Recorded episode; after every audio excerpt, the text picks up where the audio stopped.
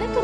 இது கற்றது cinema podcast. இந்த பாட்காஸ்ட் வழியா பல மொழி திரைப்படங்கள் பற்றியும் அந்த திரைப்படங்களுடைய விமர்சனங்களையும் அதுல இருக்கிற மற்றும் பல சுவாரஸ்யமான விஷயங்களையும் கேட்டு தெரிஞ்சுக்க போறீங்க. தொடர்ந்து கேளுங்க மறக்காம உங்க ஃப்ரெண்ட்ஸ் கூடயும் ஷேர் பண்ணிக்கோங்க. இன்னைக்கு நம்ம பார்க்க போற படம் பிஃபோர் ஐ வேக் இரண்டாயிரத்தி பதினாறுல மைக் சானகன் டைரக்ஷன்ல இந்த படம் வெளிவந்திருக்கு. இந்த படத்துல Kate Bosworth Thomas Jane Jacob Tremblay மற்றும் பலர் நடிச்சிருக்காங்க. வாங்க ரிவ்யூக்குள்ள போலாம். ஜெஸ்ஸி மார்க்னு ஒரு தம்பதி இருக்காங்க.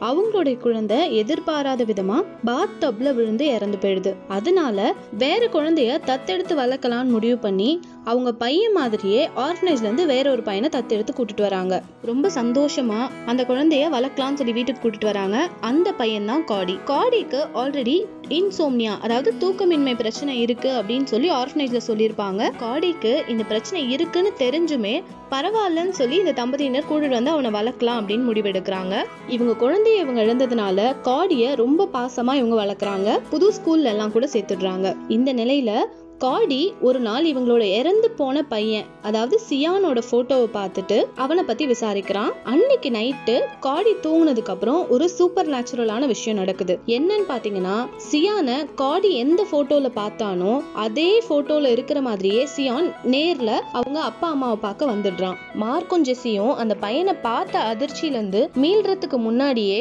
காடி தூங்கி எழுந்திருச்சிடுறதுனால சியான் மறைஞ்சு போயிடுறான். அடுத்த நாள் காடி மார்க்கிட்டையும் ஜெஸ்ஸிக்கிட்டையும் சாரி கேட்கும் பொழுதுதான் அவங்களுக்கு புரியும் காடிக்கு இந்த மாதிரி ஒரு சூப்பர் கிஃப்ட் இருக்கு அப்படின்னு சொல்லி. அதாவது காடி கனவுல பாக்குற எல்லா விஷயங்களும் நேர்ல இவங்களுக்கு நடக்குது. ஜெஸ்ஸிக்கு அவங்க பையனை பார்க்கணும் அப்படிங்கிற ஆசை அதிகமாவதுனால அடுத்த நாளும் சியான பத்தின வீடியோஸ் எல்லாம் போட்டு காடி கிட்ட காட்டுறாங்க. காடி தூங்குற வரைக்கும் வெயிட் பண்ணி சியான் வரட்டும் அப்படின்னு சொல்லி பாக்குறாங்க. மார்க்குக்கு இதுல பெருசா உடன்பாடு இல்லைன்னாலும் என்ன பண்றதுன்னு புரியாம ஒரு குழப்பத்திலேயே இருக்கிறாரு. அடுத்த நாளும் இவங்க எதிர்பார்த்த மாதிரியே இவங்க எந்த வீடியோவை போட்டு காட்டினாங்களோ அந்த வீடியோல இருக்கிற மாதிரியே சியான் நேர்ல வந்துடுறான். இவங்க சியானை தொடுறாங்க அவங்க கிட்ட பேசவும் செய்யறாங்க மறுபடியும் காடி முழிச்சிட்டதுனால இவங்களால சியானை பார்க்க முடியாம போயிடுது. ஜெசியோட இந்த நடவடிக்கைய மார்க் கண்டிக்கிறாரு. தொடர்ந்து இவனை ப்ரொஜெக்டர் மாதிரி நம்ம யூஸ் பண்ண கூடாது அப்படின்னு சொல்லி ஜெஸ்ஸிய வார்ன் பண்றாரு. ஆனா தன்னோட பையனை பார்க்கணும் அப்படிங்கிற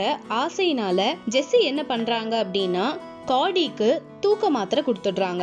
ஏற்கனவே நைட்ல தூங்க கூடாதுன்னு சொல்லி காடி காஃபி கோக் இதெல்லாம் குடிச்சு அவனை அவனே தூங்காம பாத்துக்கிட்டு இருப்பான் ஏன்னா அவனை பொறுத்த வரைக்கும் தூங்கனா கேன்கர் அப்படிங்கிற பேய் வந்துரும் அப்படிங்கிற பயம் இருக்கும் அவனுக்கு. அந்த பேய் எப்பயுமே அவன் பக்கத்துல வந்து I am always with you அப்படின்னு சொல்லும். இந்த மாதிரி போயிட்டு இருக்கும் பொழுதுதான் ஜெஸ்ஸி காடிக்கு தூக்க மாத்திரை கொடுத்துருப்பாங்க. இந்த விஷயம் மார்க்குக்கு தெரியாது. அன்னைக்கு நைட்டு சியானை பார்க்கணும் அப்படின்னு சொல்லி ஜெஸ்ஸி வெயிட் பண்ணிட்டு இருப்பாங்க காடி மாத்திரை கொடுத்ததுனால நல்லா அசந்து தூங்கிடுவான். மார்க் இதெல்லாம் தப்பு அப்படின்னு சொல்லி ஜெஸ்ஸி கிட்ட சண்டை போட்டுட்டு இருக்கும் பொழுது அந்த சண்டைய வந்த சியான் பார்த்துடுறான். சியான் அதை பார்த்து ரொம்ப கோபமாயிடுறதுனால அந்த கேன்கர் அப்படிங்கிற பேயும் அந்த இடத்துக்கு வந்துருது. வந்து மார்க்க முழுங்கிடுது. ஜெஸ்ஸி அந்த பேய் மார்க்க முழுங்குறதுக்கு முன்னாடியே காடியை எழுப்பிட்டா இது எல்லாமே சரியாயிடும் நினைச்சு ரொம்ப முயற்சி செய்யறாங்க ஆனா அவங்க கொடுத்த தூக்க மாத்திரையினால காடி எழுந்திருக்கவே மாட்டேங்கிறான். இதனால மார்க் மறைஞ்சும் போயிடுறாரு.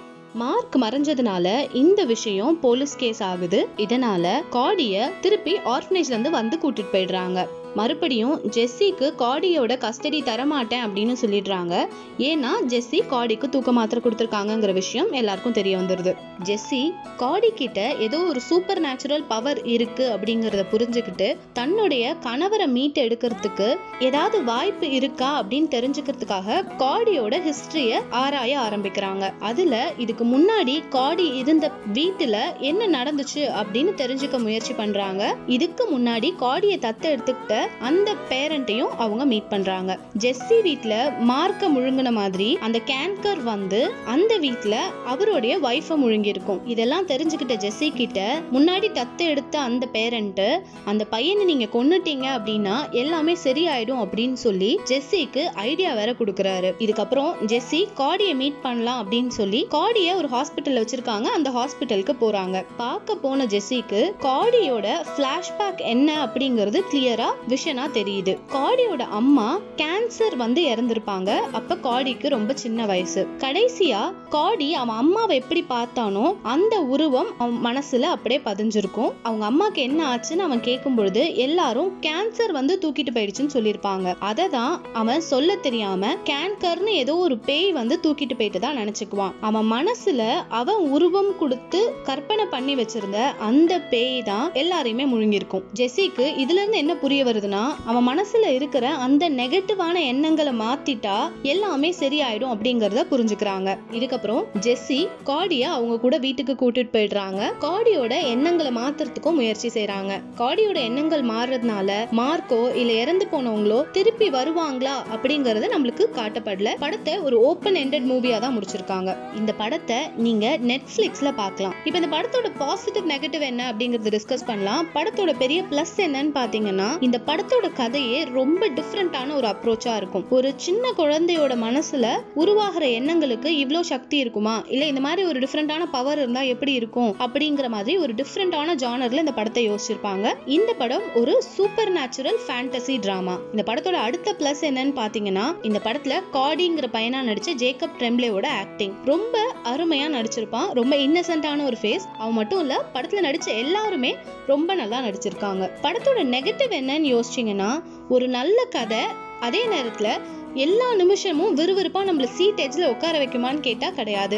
ஒரு ஸ்லோ பேஸ்டு மூவி தான். நிதானமாக இன்ட்ரெஸ்டிங்கான ஒரு கதையாக தான் இருக்கும். 97 செவன் மினிட்ஸ் ரன் டைம் இருக்க இந்த படம் 49 நைன் லேக் யூஎஸ் டாலர்ஸை பாக்ஸ் ஆஃபீஸாக எடுத்திருக்கு. சில கண்ட்ரீஸில் சாம்னியா அப்படிங்கிற பேரில் இந்த படம் ரிலீஸ் ஆச்சு. அதாவது அந்த பையனுக்கு இருக்கிற வியாதி தூக்கமின்மை அப்படிங்கிறதையே இந்த படத்தோட பேரா கூட சில கண்ட்ரீஸ்ல வச்சு ரிலீஸ் பண்ணியிருக்காங்க இந்த காணொலியை நீங்கள் காட்சிகளாக பார்க்கணுன்னு ஆசைப்பட்டீங்கன்னா தங்கிலீஷ் ரிவ்யூ அப்படிங்கிற யூடியூப் சேனலில் போய் பாருங்கள்